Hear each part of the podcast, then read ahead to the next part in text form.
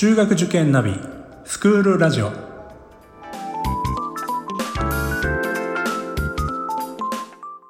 スクールナビゲーターののびるです。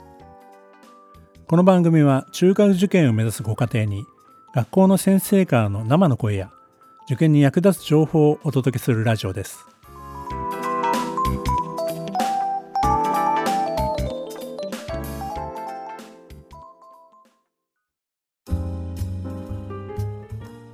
実際その卒業生の、まあ、インタビューされた卒業生の方が、まあ、入試の問題、中学受験の入試の問題の国語で、はい、まあ、あの記述式の問題が出てたと。でも自分は国語がすごく苦手だったんでなかなかうまく書けなかったと。でもあの学校に入ってからあの先生の授業を受けてから、はい、だんだんそういうものができるようになってきて、えー、自分の意見も言えるようになってきたんだと。まあ、そういったあの自分と向き合う時間というのを、まあ、あのそういう授業の中であって、だからこそ、まあ、多分疲れるんだと思うんですよね。頭に頭の中で汗をかくみたいな感じに多分なると思うんですけど、まあ、そういった経験をしないとやっぱりあの本当の、 あの意味での、 あの自分としての言葉が出てこないんだと思うんですよね。そうですね。あの自分の中を通過していった学びっていうのはやっぱりきちんと残っていくっていうふうに思いますので、例えば、えっと、芥川龍之介の花に出てくる傍観者の理解主義ですとか、それからアンネの日記を先ほどあの勉強するって申しましたけれども、そこの、えー、翻訳者であるあの深町さんが、まあえー、と最後の解説のところに書いてるんですけれども、異質なものへの不寛容っていうような言葉、まあ、今の本当にあの世情戦争なんかと考えてもまさに私たちが根っこのところに持っている異質なものに不寛容であるっていうような、そういう言葉っていうようなことを本当に作品丸ごとから考えて、そして自分のノート作りの中でこう落とし込んでいくので、でこう本当に一生忘れないんですね。それであの笑い話なんですけれども、あのなんかあの面接試験か何かに行った時にそれが一般的な言葉と思ってあの卒業生が異質なものへの不寛容がっていうふうに言ったら、みんなの面接官の人たちがもうハテナマークが飛んじゃったっていうようなことをあのつまり同級生同士で話して、私たちの中ではこの言葉一般用語だよねっていうような形で言うなんていうようなこともありますので、やっぱりそうやってその自分の中で必死に獲得した言葉っていうようなものが本物になっていくっていうのはあると思います。で先ほどお話しなさったその入試のところで手こずったって話ですけども、確かに私たちの学校の入試問題は必ず自分の言葉で書きなさいっていう問題を出題していますので、なかなか苦戦するかなっていうふうに思うんですけれども、でもあのまあ模擬試験などで問われた問題にプラスして、この話で一番大事なことは何だったのかな、自分はそのことについてどう考えるのかなっていうようなことをもう習慣的にこう考えていく、そういう学びの姿勢を身につけていると、自分の言葉で書きなさいっていう問題も怖くないですし、入ってきてからもちろん国語を苦手な生徒も当然いますけれども、その姿勢でまああの授業を重ねていくことで必ず書けるようになってきます。それに大きな役割を果たしているのが、えーと、ふたつあります。国語の授業だけではないんですが、私たちの学校で複数教員授業っていうのをもうほとんどの教科でやっているんですが、国語はその複数教員授業のところで徹底的に添削に次ぐ添削をあの今まででしたら紙のやり取りで、えー、今年からは iPad をひとりいちだい持ってますので、もっと強力に夜でも添削をしまくってっていうような形であの生徒の提出してきたロイロノートの作品に必ずその添削をしてやり取りをしてっていうような授業をしていきますので、本当に書けるようになります。そして書いて出来上がった作品を学校中に張り巡らされている壁中が掲示板の、その掲示板に本当に所狭しとありとあらゆる題材で作品を作って掲示しますので、それを見ながら生徒たちは切磋琢磨して刺激を受けながらどんどん書けるようになっていきます、まあ、文章だけじゃなくって美術の作品も社会科の作品も全部そういうちょっと面白い他ではやっていないような作品作りをして、そしてそれを全員分掲示することで自分の作品作りにも腕を磨きますし、あの子はこういうことを考えたり作ったりする存在なんだっていうことを作品を通じ、あの通じて他者理解をしていくっていうようなことにも大いに役立っているというふうに思います。はい。まあ、そういうあの他者のがどう感じるのかっていうこと、はい、やっぱりでもその中であのいろいろ認めてくれたりする存在がいるっていうのは、はい、自分のアイデンティティの、まあ、確率でも、はいあるし、まあ、本当にあのなんていうんですかね、温厚でこう授業を受けるとなんか教養が広がるというか、うん、あの、ありがとうございます。本当にあのそういう感じ、今の先ほどのお話でもね、やっぱり自分たちで当たり前なんだけども、あの外に出てみるとその価値がすごく分かるというか。そうですね。あのまあ、すごく手前味噌ですけれども、なかなか数字に表しにくい部分のこう人間的な柔らかくて豊かで掘り下げていって興味があってっていうような部分の耕かしにこそ教育の意味がある。人が育たなければ教育の場所としてのまあ本文は全うできてないぞっていうふうに思いますので、どの授業もまあ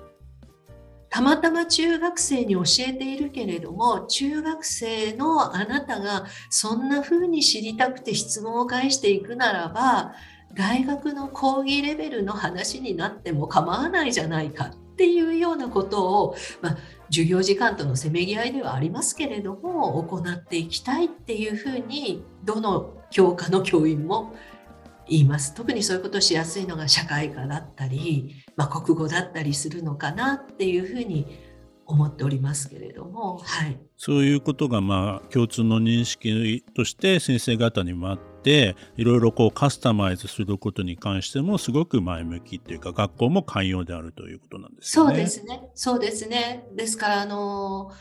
いわゆるそのみんな同じテストなんてことはありえませんし、教材もまた自由に選んでいいっていうような動きの中で、えーと、若い子から若い頃から私もかなり好き勝手をさせてもらったなって思うんですけれども、例えばあの新刊本でワイルドスワンが発売になった時に、かなり難しい中国の現代の女性の生き様っていうのを捉えたものを、私はその大人として胸が打ち震えて、これをぜひ中学生に教えたいって思って、その時のまあ文庫本ではなく単行本で上下にさつですので、なかなかそれを全員に買わせるっていうようなことは難しい。私がもし今逆の立場なら、いただいてる教材費でこれはかえませんって当然言うし、その授業はやめなさいって言っちゃうかなとも思うんですが、その当時、まあ、あの学年主任にはそれは教材費で買えないって言われたんですけれども、そこをなんとか手紙を各家庭に書いて送り、そして、えっと、一番の、まあ、相談相手である同じ教科のベテラン教員が、あなたがそれだけ言うんならやってみる価値がある、やってみなさいっていうふうに後押ししてくれて、そういう授業をしたっていうようなこともあります。で、今ももちろんそういう意味でこれがやりたいと思って、まあ、開拓した、例えばここ数年やってるところでは、沢木耕太郎の深夜特急の中から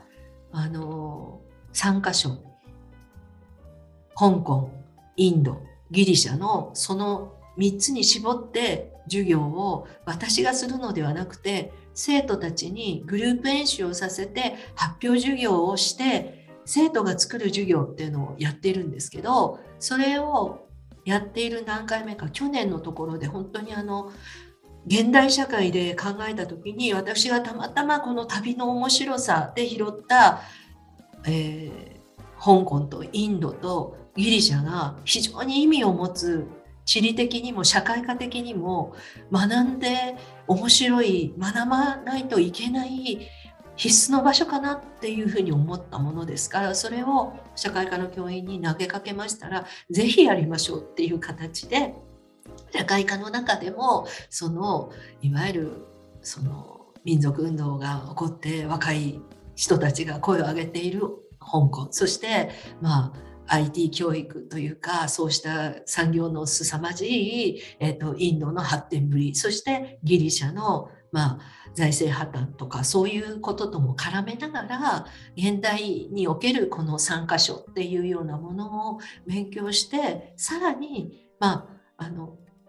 昔のバックパッカーの面白い本というだけではなく学ぶことができました。それから逆に今度はあの美術科の教員がエッチング作品を、今回は、まあ、あの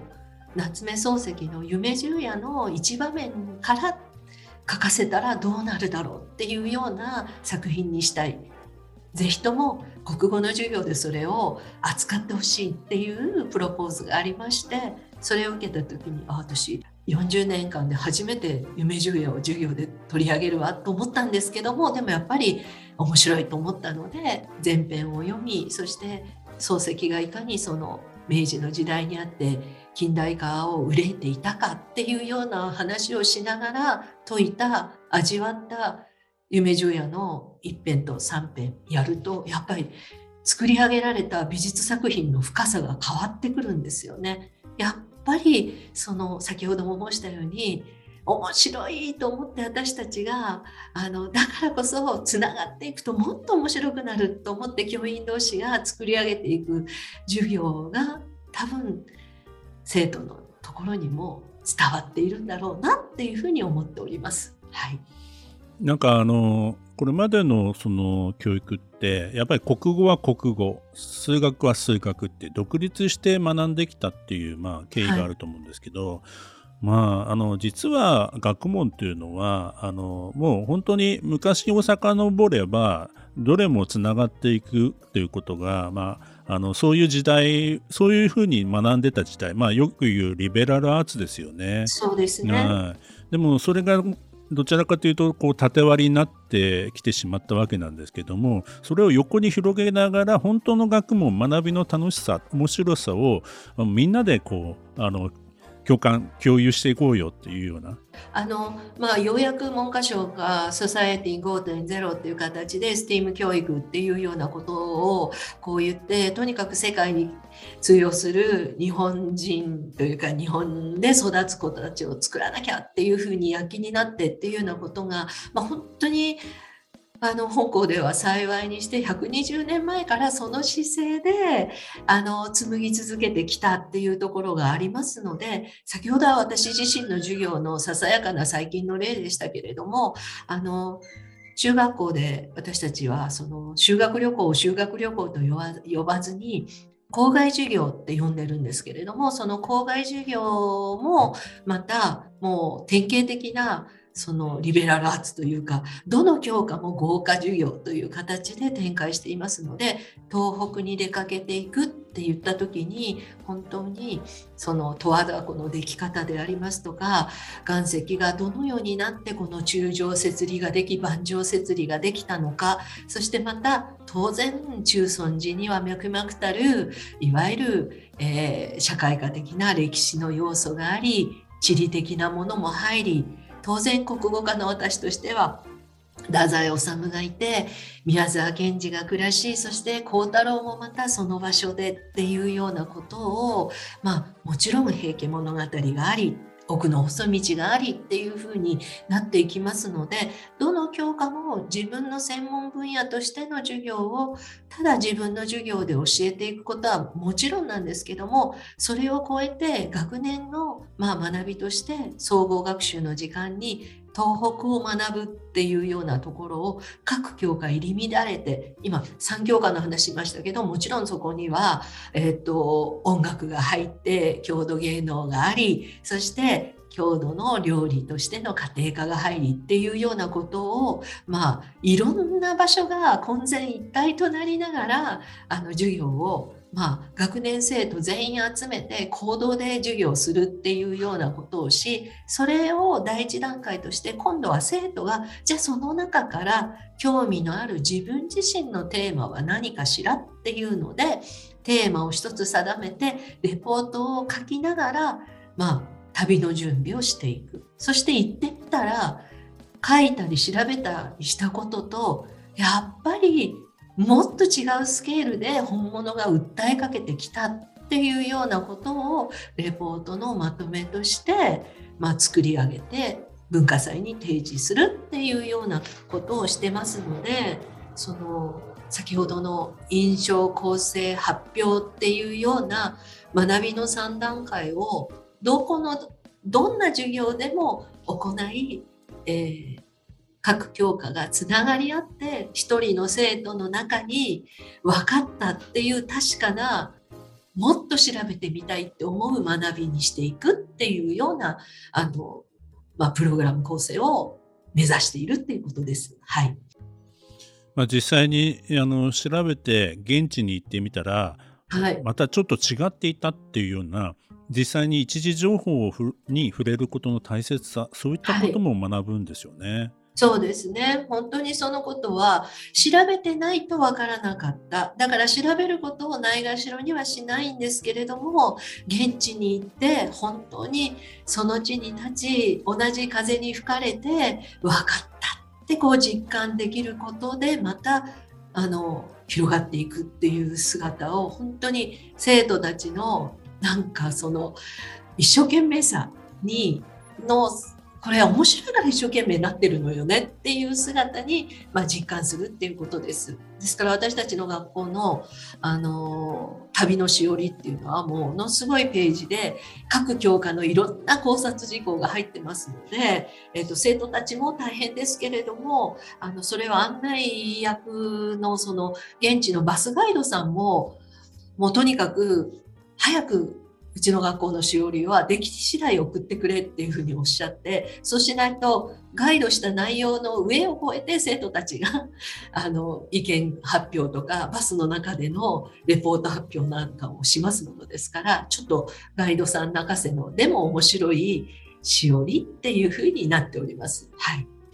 あの帰ってきてからもっと深く学びたいみたいなところにもつながっていくんじゃないでしょうか。そうですね。あの帰ってきてさらにっていうようなことがありますので、例えばそういうことがいわゆる芽吹きとなって中学さんねん生のところで、えー、中学校の卒業論文っていう形であのいちねんかんで年間研究っていうのを課しているんですが、やっぱりそういうところでの面白いと思ったらどういう方法を講じて研究というレベルにまでしていって、それを発展させて自分のテーマにしていくかっていうような、そこをまあ第一段階の着地点としていろんな学びがありとあらゆる裾野から集まってきて頂上を目指していくっていうような形です。で、それが、まあ、高校生になりますともっと大きなスケールになって研究論文集の樹木と果実っていうような論文集もありますし、大学生であの自分のいわゆる選択の学部学科選定にもつながっていき、まあ、ひいては職業にもつながっていくっていうようなことがありますので、まあ、住居学科に行きたい生徒がまあ、中学段階で家の模型作ってなんていうようなところがもっともっと学問的になってっていうようなこともありますし、なんか、えっと、オレンジページの雑誌に勤めていた子が、そういえばあなたは中学校の年間研究は冷凍食品についてやってたわねなんていうようなこともありますので、なんかそういう面白さっていうものに気づく学びがまあ、たくさんあるっていう感じですね。はい。あのまあ中学生ぐらいですとあの、はい、何のために学ぶかみたいなことを考えてしまいがちなんですけど、はい、まあ、音校の場合はもういろんなこう教科がつながっていってこうなこういうふうにあのやっぱりあの社会ってのはできてるんだとか、世の中ってこういうふうになってるんだっていうことが分かると、まあ、その一つ一つの教科が何の意味があるかじゃなくて、やっぱり学ぶことの大切さというのを本当に実感できるんじゃないかなと思うんですよね。ありがとうございます。そうですね。なんか、えっと、刺激としては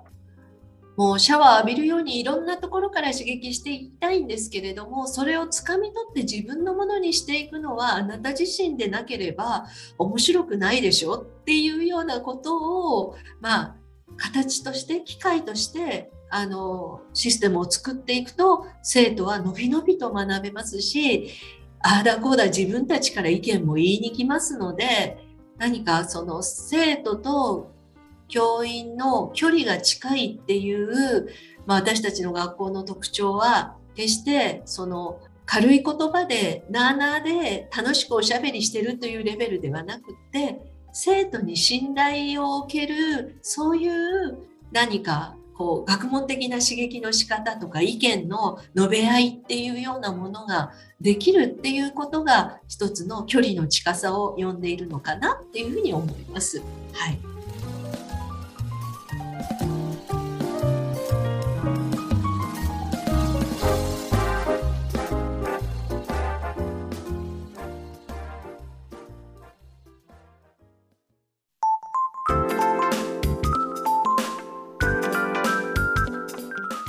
スクールラジオでは番組への感想、出演してほしい学校など皆様からのお便りをお待ちしております。また受験に関する質問や相談にもお答えしていきますので、概要欄の Google ホームからお気軽にお寄せください。Apple、Amazon、Google、Spotify などの無料のポッドキャストアプリで購読やフォローなどのボタンを押していただくと更新情報が届きますので便利です。それでは次回もスクールラジオでお会いしましょう。